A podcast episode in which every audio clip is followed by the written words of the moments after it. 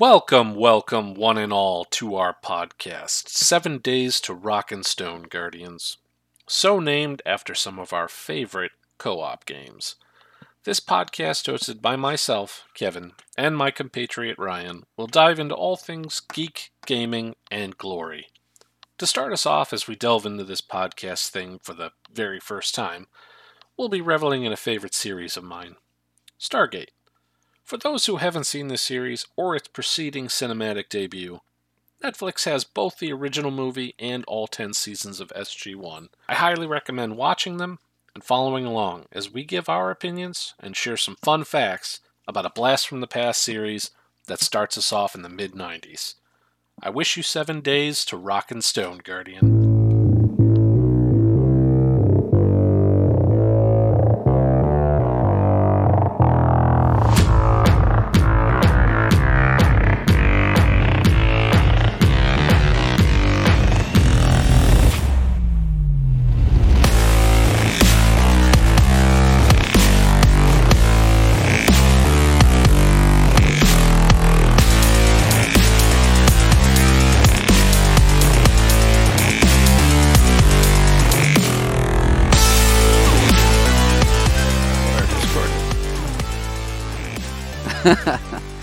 That's not too bad. No, it's not too bad. Seven days to rock and stone, Guardian. Yeah, sounds great. okay, that's what we'll call it. We'll come up with something. Um, Yeah.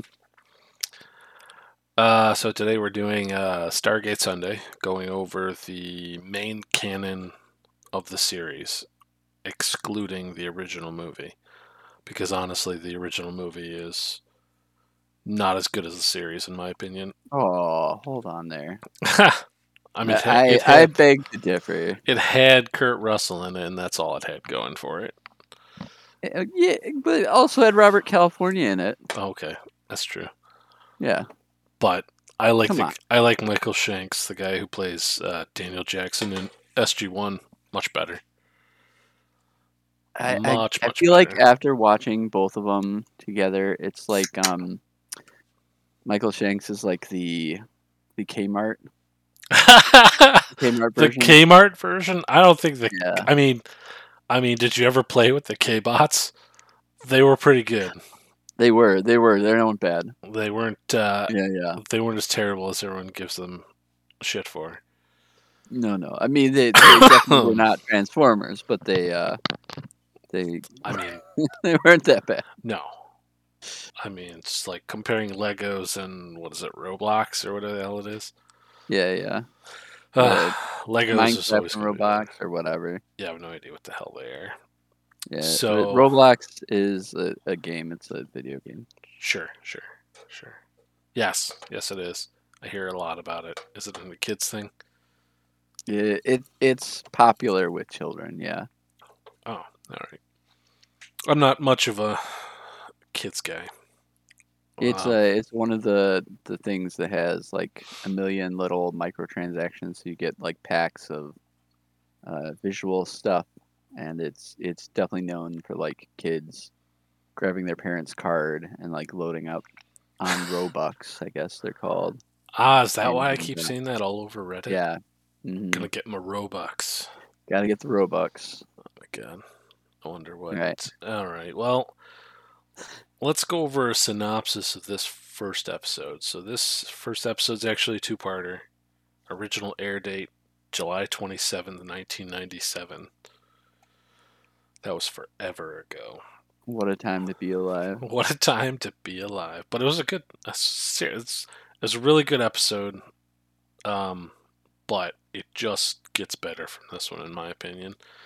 I think you know the very first like part of this episode, like you can watch it now and see, okay, this was definitely filmed as a pilot, and it definitely was the very first like maybe two or three scenes that were set apart and filmed initially Like those, like yeah, like those were probably part of the pilot, original pilot screening, and Yep. the later scenes, probably going into the second part of the episode, Yep. were definitely screened after the fact because the quality is real crap.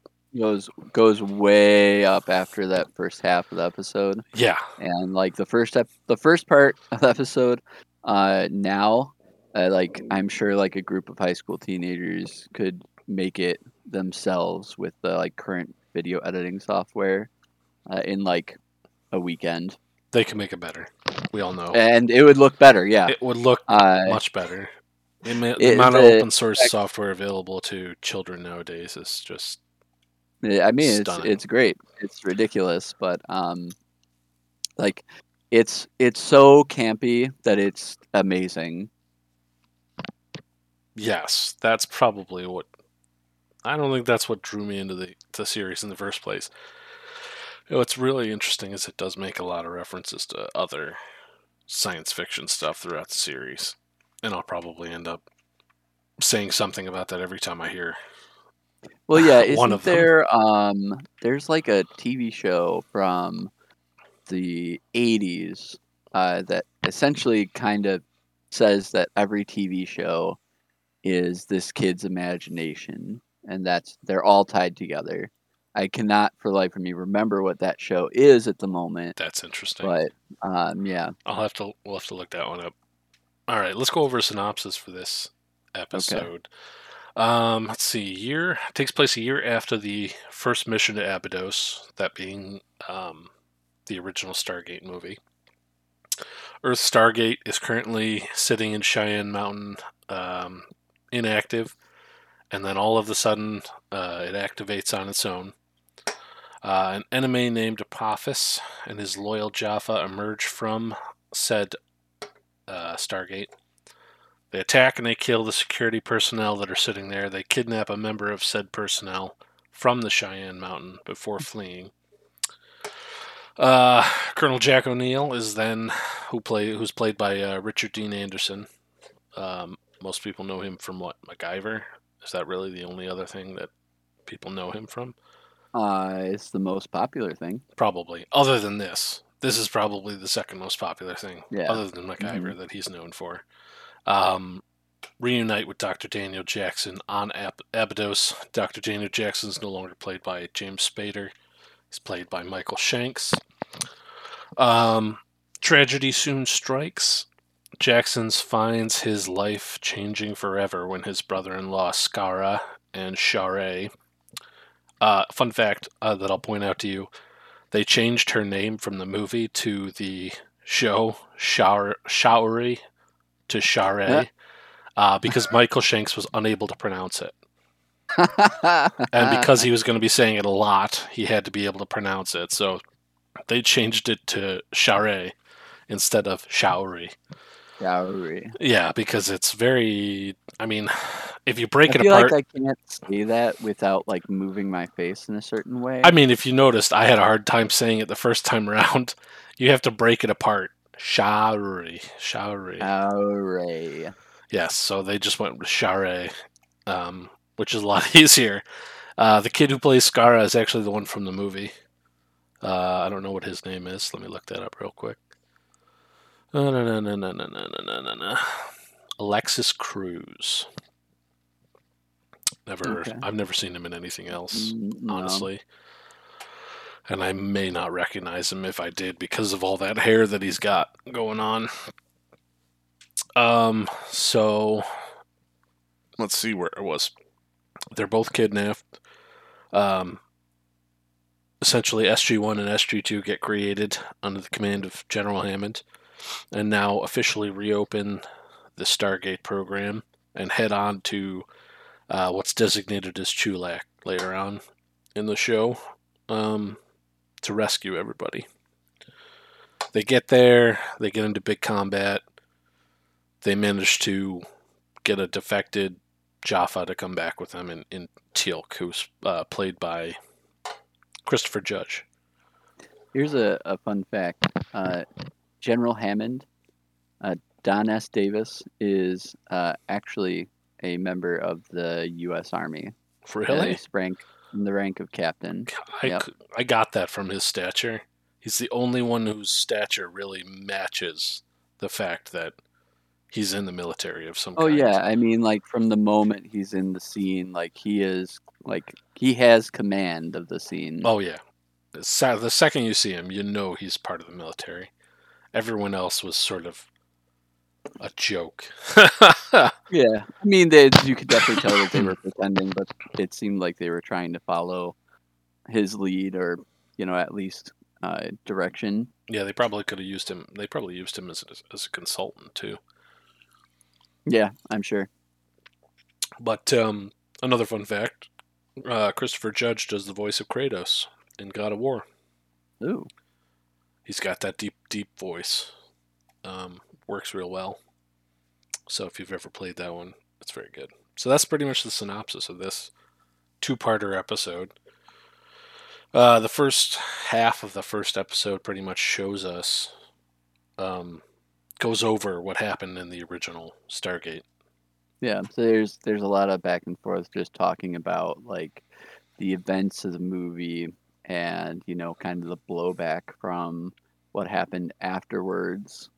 Yeah, they're Uh, they're the- basically even in the card game they're talking about uh like oh you know this place used to be such like a, a booming installation and now they're transferring all these people away from it Yeah, because it's just a money a money uh, pit. You can tell that they're they're using a lot of this to obviously point out the fact that some characters who are coming back from the movie are played by different people, so they're just sort of skipping over that.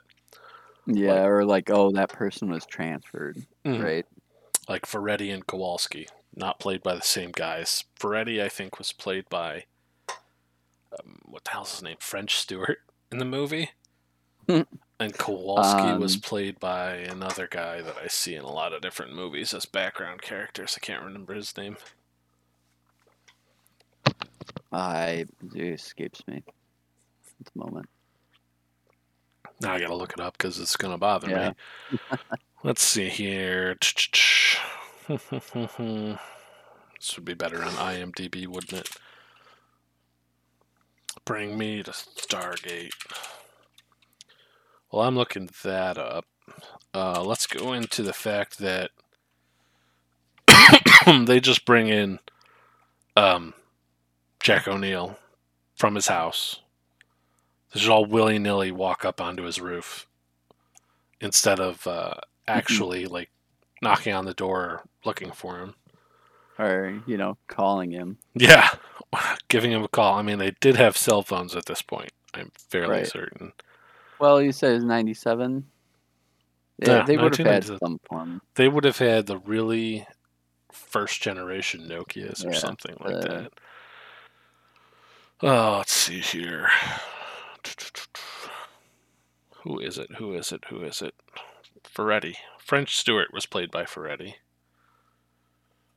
I always like I can never Or identify around, him in say. things that he's not doing the uh, third rock from the sun bit from Yeah, John because he, he looks totally different and he sounds totally different. John Diehl is the guy who plays um, Kowalski. John Diehl. It's, it's hard to he's hard to pinpoint down because he's in so many different things. Ah, he played Cooper in Jurassic Park three. The guy who got run down by the the Spinosaurus. Oh yeah. Okay. Yeah, he got run down by that guy. He was a pretty prominent character. It looks like in the the Shield. I didn't never watch the Shield, so I can't No, say I, I too much. the Shield either. Um, just going through some of his stuff. He's like the guy who plays everything in anything he can get, pretty much, because he's got he's very consistent actor. It looks like. So that's Yeah, I mean this this like series has a lot of uh, actors that are like either prolific as like side actors, as like supporting actors, or even as just like character actors that are like in stuff, but they're not really you know part of the main story. Yeah. Um. a lot of these actors are used by the that partic- particular production company in a lot of other things from the '90s. Uh, like the guy who plays Walter, the chief master sergeant, the guy who usually yells out, um, something's locked, engaged. Pretty much is the one who yells out what's going on with the Stargate the whole time. Okay. Um, he- Yeah, he's in a lot of the different things. Chevrons are locked. Yeah, the chevrons. I was trying to think of the name for some reason. but he's he's in a lot of other things from the '90s, and it's probably because that production company was the one was that was in charge. Um. But yeah, all right. So so we've got the synopsis. Here's like here's some things that that just just didn't make sense to me when I was watching this episode. Um. First of all, Major Samuels extremely good casting, mostly because he's got a an extremely punchable face. That guy is so annoying, and it just gets even more annoying as the series goes on. I'm gonna tell you right now, I've seen the series three or four times over, so okay. you're You you're coming you're coming at it with a pretty f- experience me. yeah you're coming at it with a pretty fresh perspective. I'm coming at it with a, I've seen this show a bunch of times, so I'm going to point out some stuff that doesn't make sense in the early early goings on. Um, okay. so Major Samuels goes picks up uh, Colonel O'Neill, brings him back. The first thing they do, pull a staff weapon out after explaining what happened, and he's like, "Um, we can't figure out how to turn it on." Oh, I love that part. I'm like, did- "What we just can't s- figure it out. Are you serious? Because it looks like there's just like two switches on it. Turn it over, and it has literally like uh one of those like um post switches where it literally has only two settings, either on or off. exactly. It's just it, it's like there's two switches on there total. Guarantee it, and there's no way you could figure out how to flip it on. I just I just uh, picture him like really just staring at this thing and just looking it over in his hands and running his hands up and down and just like shaking his head and like stroking his face and like I just don't get it. I know I, I- know it was used as a plot device to make it look as though Major Samuels was incompetent, but that was really pushing it. But yeah, like god damn does it make him look like an idiot. Like yeah. Yeah, that that was that was the best one part. switch. It's yeah, it's just the one switch. It looks like there may be a button or something there too. But god damn it, a man. button or something, yeah, but like it's so, it's just so obvious when they flip it over and they zoom in on Richard Dean Anderson's hand as he like pl- presses the switch, and it's one switch. It's like, come on, can't figure it out. Yeah, yeah, can't fi- can't figure it out. No idea. Our best scientists can't figure this shit out, and it's a tiny switch that a monkey could have figured out just Yeah. by ju- by accident. By accident. Now, this is in no way saying that I hate this. I hate this show.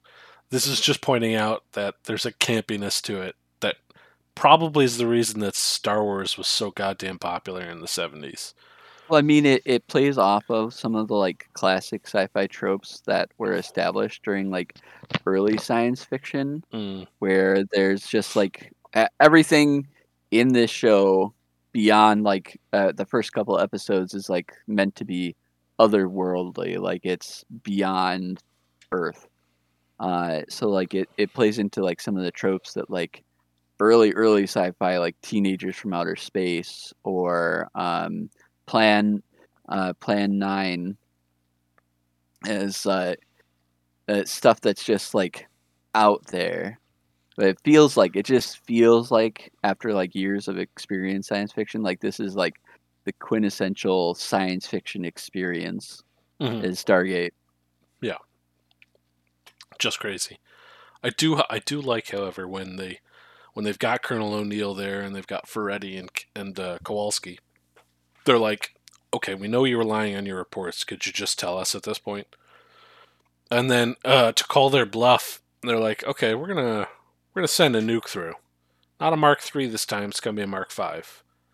And yeah they go all the way to nukes it's like And I'm like, wait a oh, second yeah. is that really necessary? I feel like what you could do is just send a, a team through and, and destroy the gate, and then that team is just stranded there. Instead of sending a nuke. i mean yeah it, strictly speaking they don't know it's going to happen Yeah, they Like, don't know whether or not potentially nothing destroyed. happened with the first one Well, in the movie, Yeah. in the movie, the the Stargate wasn't anywhere near where they Well, Nuke yeah, was yeah, 'cause it was on Ra's right. ship. Um, but just just just insane. They went straight to nukes, and it and and you could see the look in uh, in Colonel Jack O'Neill's face that it was like, really, you guys are gonna send a nuke? Oh, that's like, uh, oh, oh, now we're playing hardball. And then he's like, okay, I gotta give, I gotta give it away. Gotta give it away. So after that, after that, then they decide, uh, and they're like, okay, we gotta make contact with Dr. Daniel Jackson now that we know he's still alive on Abydos to find out if he knows anything about where these aliens came from. That right, eh, total MacGyver moment right there for for Richard Dean Anderson. He grabs a box of tissues and just tosses it through. He's like, "Let's not waste money on all on this prototype probe you're going to send through. I'm just going to throw this box of tissues, save the government a little extra cash." Um, Did they say how much time passes between when he throws it in and when they receive it? I have to that. I have to assume that it was a day, maybe.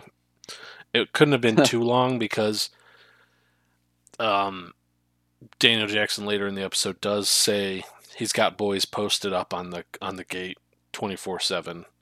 So assuming they had to go to wherever the village is, I'll give it about a day, come, you know, based on possible stand, sandstorms or something Mhm. like that. So I have to assume it's probably about a day or a couple hours, somewhere in there. They didn't actually specify. Although they're all wearing the same clothing, so I'll have to assume it's only a few hours. Yeah. But like, it, so is he just sitting there like tearing these things out of the box? I know. I think Yeah. he just emptied the box and put it somewhere and then threw the box back. Right. I, that is also uh, a bit of a plot hole. I don't even know what to say to that one. I just like I'm I'm just upset that they didn't film that. It seemed like one at a time, pulling them out like uh, magician handkerchiefs, throwing them into the air. Yes, yeah, that would have been interesting, but no. no, no. Um, what happened after the tissue box? I mean, they, they basically just like, okay, now we're, we're setting you guys up. You're all going. Isn't that when they bring Carter in? And then then they bring Carter in. I'm pretty sure. And they bring Carter in because they've uh, approved of sending him a team through, hmm Yeah. So and uh, Captain O'Neill has trouble dealing with just another scientist. that's funny because later in the episodes it, it they kind of drift at some point probably in seasons four and five where it's like he's she's the love interest for for colonel o'neill but then it just sort of drifts apart at at some point i want to say during seasons four or five where it never happens anymore like they just sort of I I don't the, remember that part. they drop the pretense of the whole thing. Um, and at that point, they only only off mentioned it every so often. So it's like, are they? Aren't they? I don't even think the show knew at that point whether or not they were going to go in that direction. Well, it's it feels like the writing in these first one feels so '90s, like oh, so. for sure. You've got uh, like that that that part with the with the staff. You know, that's very clearly a plot development thing. It has nothing to do except for moving the plot forward. It has no purpose of developing anything beyond that. Yeah. So like they're just throwing things out here left and right and you know, seeing how people react to it. Yeah, they're just you know, trying to they're just trying to get everyone together, and they're trying to make it seem as though it's a relatively natural thing. Yeah, so they're, they're just trying to get stuff out there to see what audiences are going to react to and, you know, what's going to drive people to watch this show. Is it going to be the science fiction? Is it going to be the relationships? Uh, is it going to be like the tech, quote unquote, technology?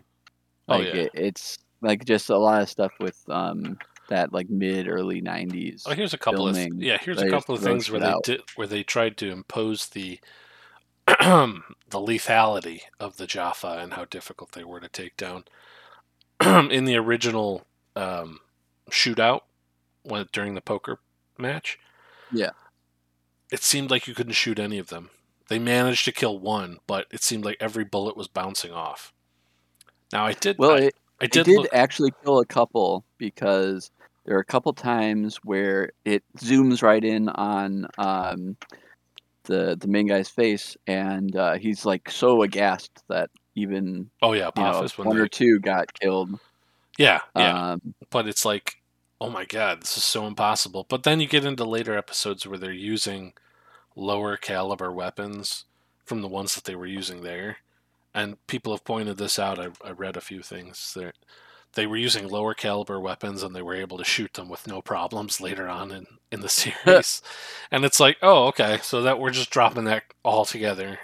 That they're that strong, they're real easy to kill now. And I'm like, okay, that's just one of those continuity things that they just weren't thinking about. And they were only Yeah, yeah. utilizing, they were just trying to impose the uh, difficult just a plot challenge of, yeah, of how the Jaffa are. Um, also, also, and this obviously didn't, um, didn't come up right away. When they are leaving, like Apophis and, and the Jaffa are leaving, there's no dial home device on the Earth Stargate. How the hell do they even figure out how to how to leave? Let's take a break. let's take a break. Yeah, let's take a break. Let's take a break. All right. Cue music.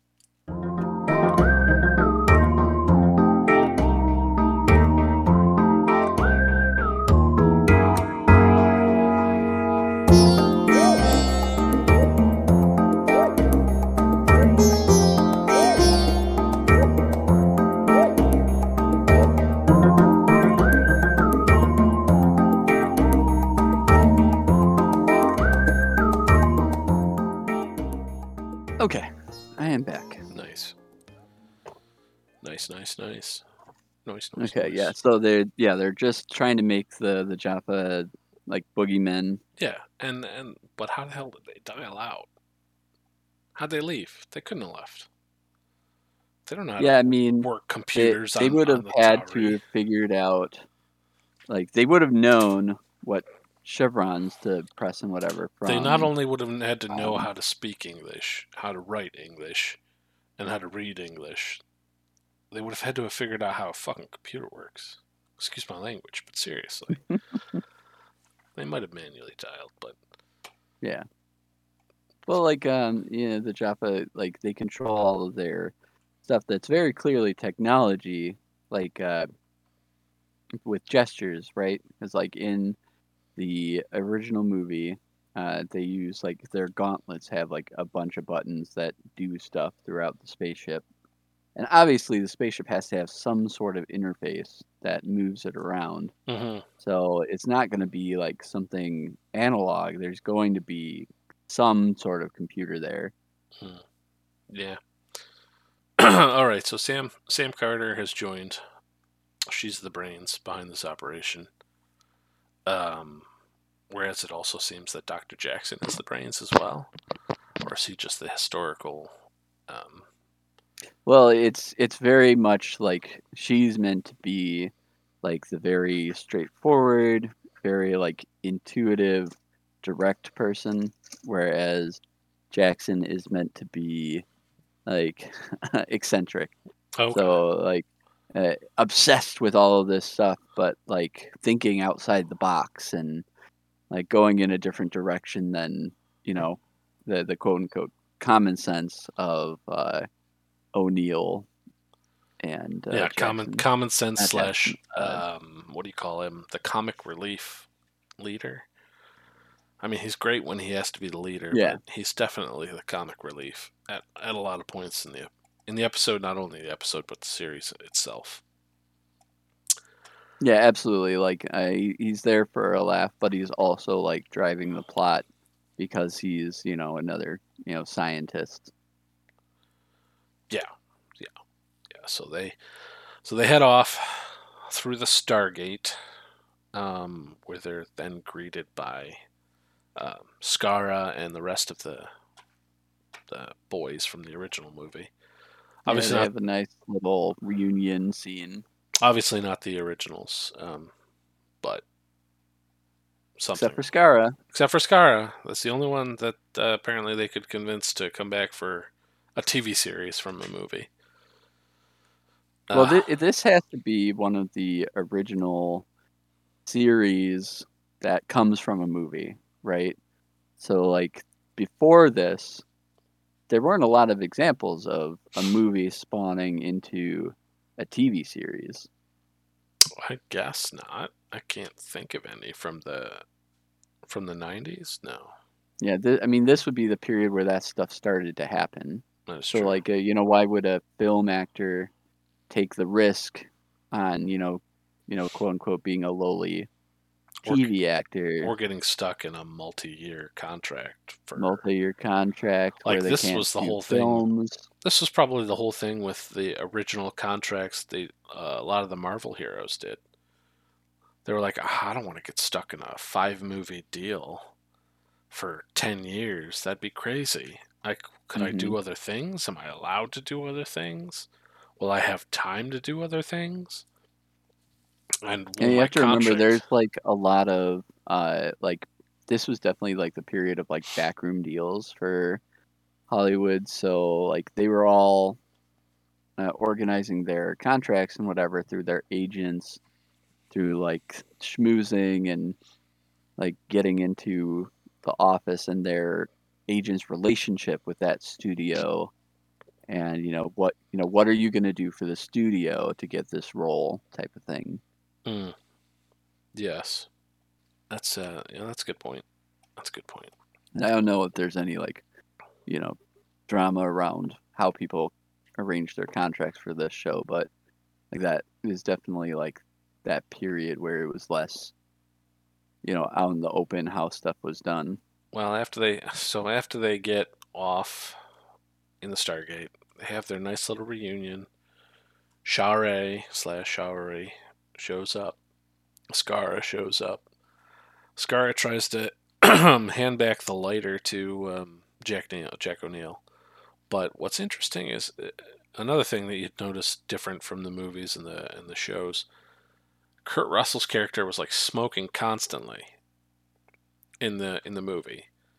You never see um, Richard Dean Anderson's character ever pick up a cigarette. And I don't know Yeah. if that has something to do with the fact that it's on television. Maybe there's different rules. Well, I think this is also the time where they started to crack down on that sort of stuff where characters, you know, smoked less. Uh, they drank less uh, on TV and then eventually in movies um, where they were just starting to try and clean that stuff up because they were finally getting the like detailed reports on uh, the effects smoking and the effects of smoking in movies on uh, you know teens, kids. Uh, yeah, yeah, that's a good point.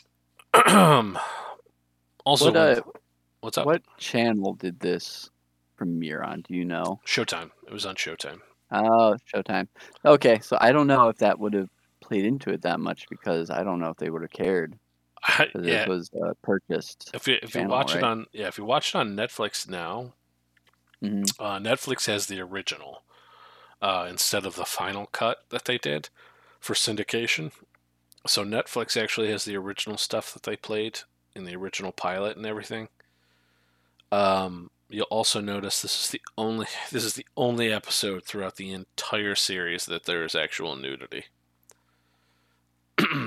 only Right. Yeah. only the- one ep- it was it was because the director and the writers they didn't they were like we don't want this to become just about that we know showtime is one of these um, places where you can go and watch you know skin flicks essentially and they didn't want this to turn into a skin flick kind of sci-fi show so that's why this was the only one where they had actual nudity and then when they went through syndication, they actually got rid of the nudity.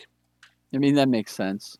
Mhm. Like they're trying to keep their uh, reputation like a little bit cleaner, trying to get away from like things that they had been Yeah, they just filming want to. earlier. Yeah, they just didn't want to be another sex. and not to mention at the same time um, nypd blue was like in the prime of its uh, filming and showing Mhm. uh, and which was known for of course the main uh, actors uh, ass constantly constantly being shown i don't know if that has anything to do with it i thought it was interesting So we're not seeing Jack O'Neill's butt every few seconds.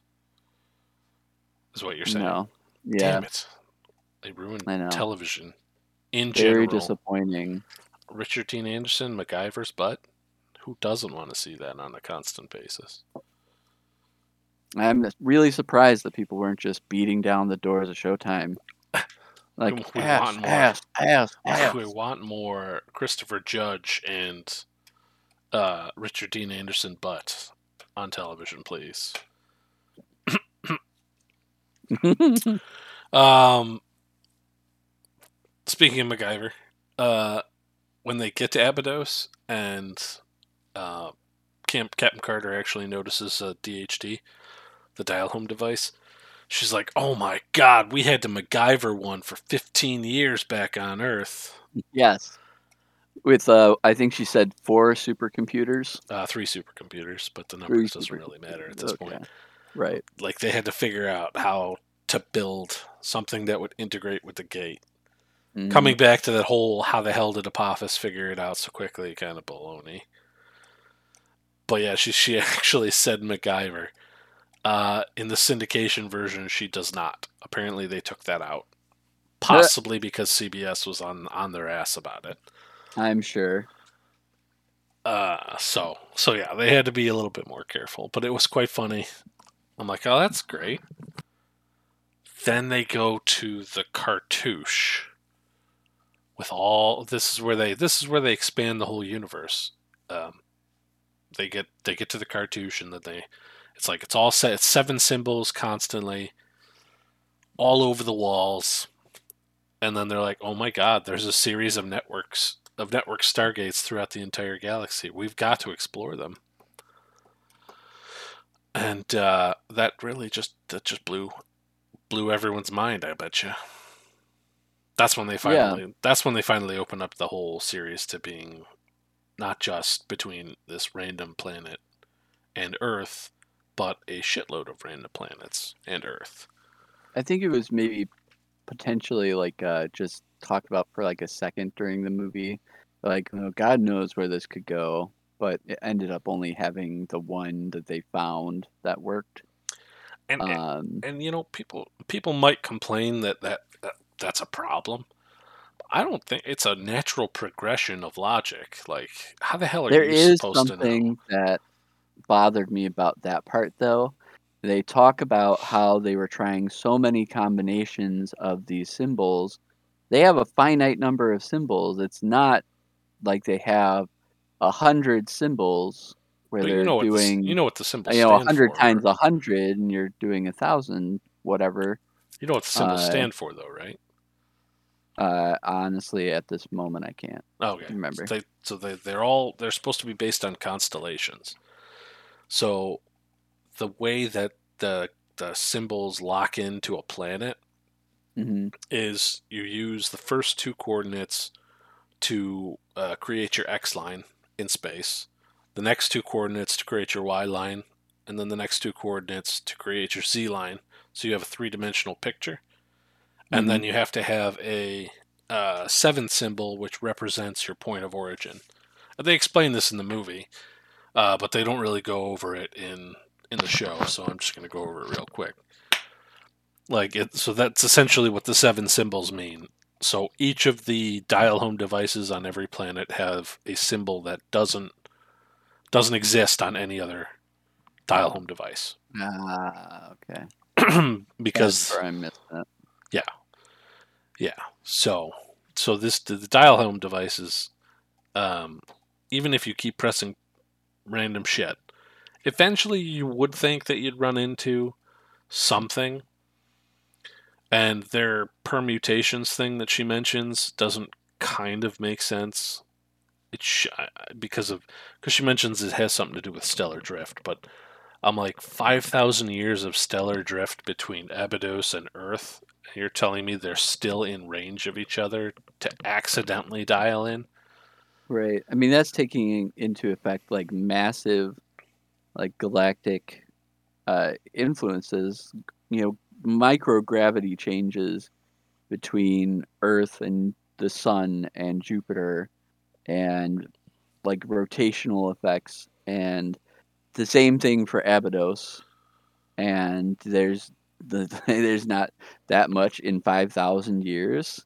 I mean, I know that's That's like in infinitesimal relative time means nothing to the galaxy, but like it it seems like that it it should be fine grain. Yeah, like, I mean, it doesn't make or- sense. It shouldn't yeah. make much of a difference considering that apparently the Stargate network is 50 million years old or some some ridiculous number. Maybe not 50 million. I, I think that was the original Stargates. In uh, and I'm I'm I'm going a little too far into the the series, but it's probably closer to 50,000 to 100,000 years of these stargates just existing in our galaxy because they existed in other galaxies before they got here. Like I yeah, said, I mean going that, way too that's far, explored like way later. way later. Not until at least I would say third, fourth season, maybe. Yeah, It's whenever they run into the Asgard, they kind of figure out about new galaxies and stuff like that. So let's not go too far out of our way Yeah. here. let's let's leave some stuff for later, Kevin. God, Yes, yes. I'll probably come back to it, you know, when that happens. Um, so what happens next? Well, they're looking at the cartouche. Apophis and his gang of thugs show up and they steal Sha're and Skaara and a few more people to take him back to what's what we eventually come to find out is Chulak. Um, now, in later episodes, they start referring to the whole Chulak as a planet rather than a city. In this in this episode, they call it a city. Later on, it just becomes the name for the whole planet. So it's like they're on It's- Chulak, Chulak. definitely one of those things they threw out there, and then they're like, "Oh, well, just call the whole planet." I mean, they can they can in some ways write it off. It's not really a big deal, but I'm Yeah. just saying, if you're gonna get I mean, technical, and I am gonna get it technical, could be the city and the planet. I mean, it, who knows? There might be a city called Earth on Earth. I don't know. Uh, Chulak, Chulak, yeah. Chulak, Chulak, and the Wallsville. and then, and then the walls fell. They do make a lot of Star Trek references. That's a big thing for Jack later on in the series. Well, I mean, Love- you basically have to. Loves to make them. Uh, but like I said, we're getting we're we're getting, we're getting ahead of ourselves. Yeah. Let's, let's not get too far ahead. Um, so they're all they're all kidnapped, and they're like, "Oh, we're gonna go on a rescue mission, get everyone back." And they go and they see some priests who take him to Chulak, and then they're in this nice little, uh, fancy little hall where they're eating, and then Dan's got to be a dickhead about it, and he's got to run up and try and grab Sha're and get out of there. Right?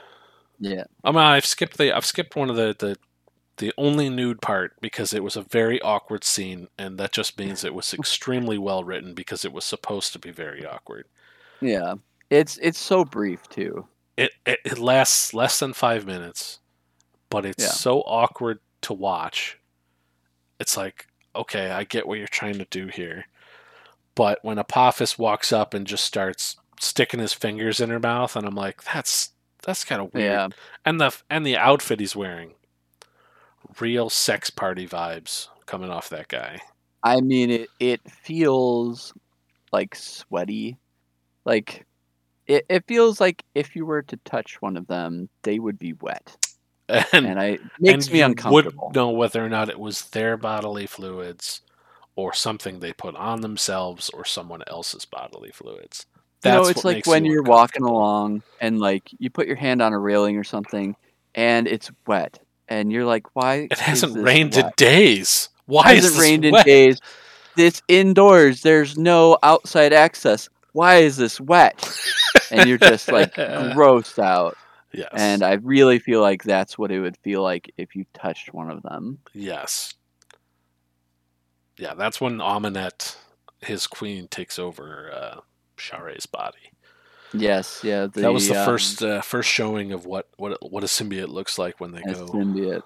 Uh, speaking of symbiotes, uh, I don't know. Did you ever read Animorphs?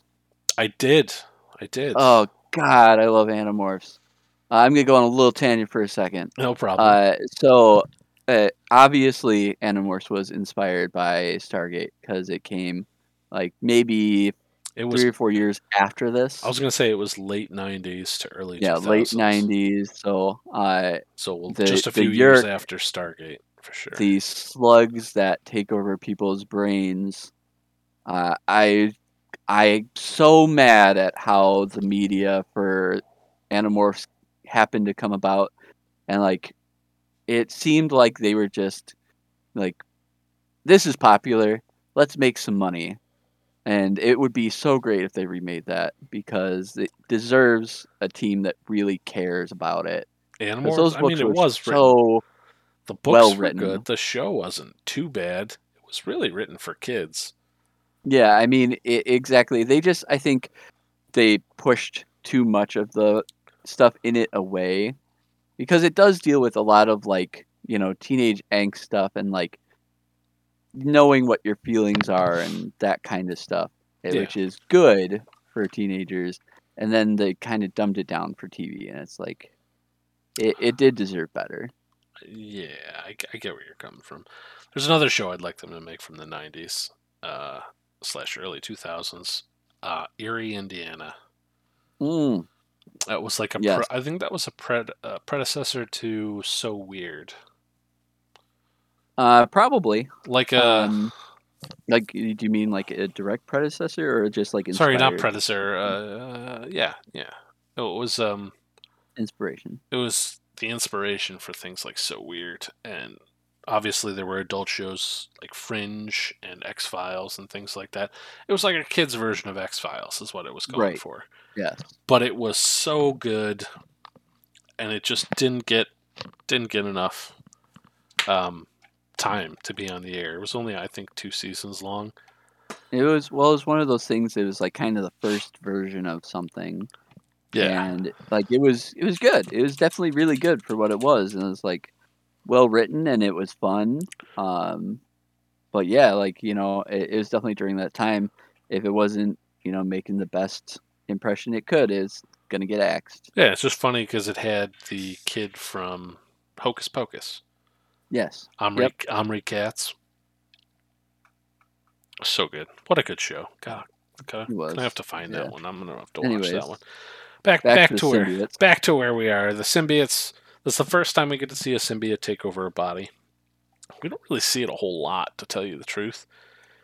Um, they they did a, a pretty good reveal there. Like you you see it fully um, evacuating its you know former host, and then well, she wasn't know, the host. She was the. She's just a Jaffa. Jaffa's Maybe I'm confused then. Well, I mean, it, so Jaffas have a pouch inside of them. Technically, they're Yeah. not hosts to symbiotes. They just hold on to the young symbiotes, or that's what doesn't make sense to me. So this queen is fully formed. She's probably been fully formed for a long time. Jaffa can only carry the infant ones, otherwise they run into uh, a problem. So it's sort of a continuity thing where they they didn't know what they were gonna do with the lore at that point. So it's just Yeah, another thing they just threw out there. For uh, the just moment. another yeah, just another thing they threw out, and then they refined it later on. But Jaffa are supposed to only be able to carry the infants, not the fully formed Gould. Those are for Ah. hosts only. And uh, I mean, symbiotes can exist outside of hosts for a short period of time, unless otherwise helped by machinery. But that's some lore for down the down the road. So she was essentially just a Jaffa who was carrying the queen, and was trying to find a host. But Jaffa cannot be hosts. They're genetically uh, designed not to be able to to be hosts, I guess. Okay. Okay. I'm a bit. So just part They're, of the, they're essentially the plastic bag of the relationship. They're you yeah, know, they're you- the you're gonna giant put- walking, talking They uh, put the baby food in the infant. plastic bag, and then incubation when- chambers.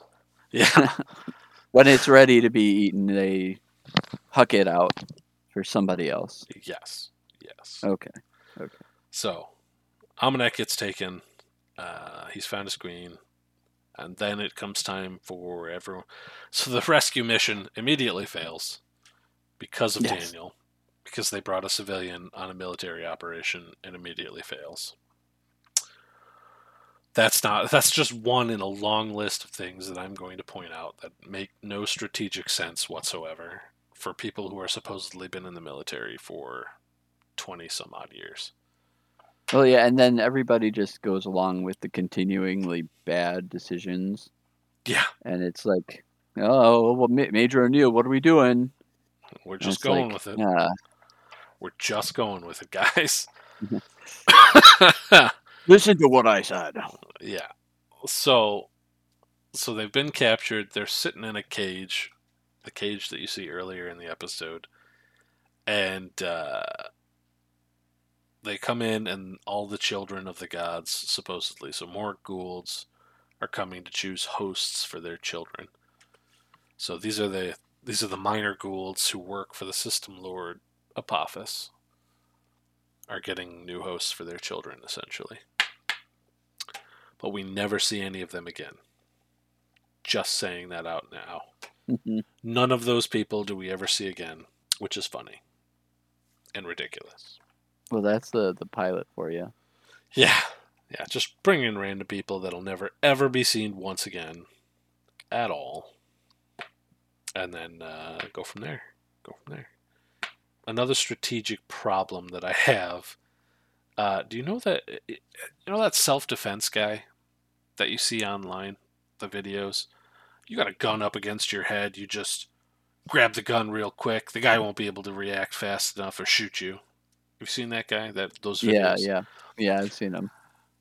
so the part where Jack shouts out to Teal'c and says, "Let me help. Let me help these people. I just need your help." And he goes, "Okay, sure." Or uh, he goes, uh, "What does he? What does he actually say?" He says, uh, "A lot of people have said that to me, but you're the first I think could succeed." And then he throws the staff weapon at him. And then, so he shoots one person, turns around, and throws the staff weapon to Jack. And it's like, okay, you're not, you're thinking in that amount of time, with the guys being only about 10 feet from you, they're not going to shoot you? It just reminds me of that defense guy. Like, it, you, there's, there's plenty of time to shoot you. It's going to happen. Well, it's it's it's absolutely like um. I don't know if you've seen any of the TikToks uh making fun of that. I love those where- ones. where it, it's like the person in the same situation they go to reach for the gun and all of a sudden they're in like a, a cloudy uh, background because they're dead Yeah, right in the pearly gates, standing right outside Yeah. the pearly gates. Oh, damn! That's what Aw, shit. happened. So it's like, oh, you've got you've got no time at all to react. So he throws the staff weapon. He picks up the one of the dude he just shot, which just happens to be a lot closer than it should have been, because he wouldn't have thrown it back. He threw it forward. Just going there. I'm getting technical here. getting technical. But well you, you can't you can't kill the hero in the pilot yeah, he's got plot armor. That's what it's called. he does have plot armor They've all got plot armor. So so he's like, screw you, this is what's happening. Uh and then all, for some dumbass reason, all of these Jaffa guards are shooting the people. The people without weaponry. They're shooting them instead of shooting at Teal'c and O'Neill. And I'm like, why? You guys are worse than uh, than stormtroopers. Like at least the stormtroopers don't have aim. You've got great aim. You're just shooting at the wrong people. I feel like it's the uh, the same issue from stormtroopers. The closer you are to a stormtrooper, the less like you are to get hit. But like in the movies, the further away you are from the stormtrooper, the more likely you are to get hit. That's a and it's like if you're in the same room with them, you're probably pretty safe. That's a good point. That's probably a very good point. But the whole scene was just ridiculous, and that's probably why I love this this show because of the ridiculous nature of that. It's No, like every no- every single encounter is completely over the top. Yeah, and that's the best part about the whole series. Like uh, there there's so many scenes where like something dramatic like that will happen, and they'll zoom right into Richard Dean Anderson's face, and he'll be like, "Oh, Oh God, how will we get out of this one?" gotta love Richard Dean Anderson Oh yeah, uh, because you can't tell you can't tell whether or not he's playing the character or the character's playing him. yes, yeah, You know what I mean? Like you can't tell if he's that cool that he's just like, oh, this is happening, this is happening. The character's just him being there. Doesn't even know his lines. Doesn't have to. It's fucking Richard Dean Anderson. That whole scene, that whole sequence was ridiculous, and then they make their way over to the Stargate to dial home back from Chulak. And that whole sequence was a bit of annoy- an annoyance too. But it was just to set up the end mystery of the episode to get people interested in watching the next one. Uh, yeah. Ending on a, a cliffhanger. Ending on a cliffhanger, which was um, Kowalski was taken over by a infant Gould. Uh, another name that they changed. They went from Goa'uld to Gould. Like everyone switches depending on who who cares uh, to pronounce it which way. Like Don S, Don S. mm. Davis will say Gould. Uh, what's his name will say it. Richard Dean Anderson will say Gould. Um, I think Amanda Tapping, uh, Samantha Carter, usually pronounces it Goa'uld. I think she's like the only one who, who does it, except for Christopher Judge. Like they, they, they all switch about, so it's either Gould or Goa'uld. It's it's very interesting. It's probably based on that whole thing, whether or not they can pronounce the actual name of it. Yeah. Well, that, I mean, that goes back to like, you know, reality. Like, as a as a Earthling, are you going to be able to pronounce something that's completely foreign to you the right way? Maybe, maybe not. Yeah. And like, you know, O'Neill definitely doesn't give a shit about pronouncing it correctly. He'll say, you know, what he feels like it it is to him, and that's good enough. Yeah, that's perfectly fine. You can't tell me. I'm just saying it the way I feel like it. so that's pretty much how that one ended. It ends pretty much with them getting back to Earth just in time because they had 24 hours and apparently they spent 20 of it unconscious. Mhm. Like that gets back to the whole timing thing. Like they went from having 24 hours to get there and back, however long it took them to get to the Chulak city, which let's give or take two hours. Let's go with two hours from the gate, which is a bit long, but let's just say two hours. Um, and then they all get knocked out while they're sitting in the in the feast, and they're they're out for what 15, 20 hours.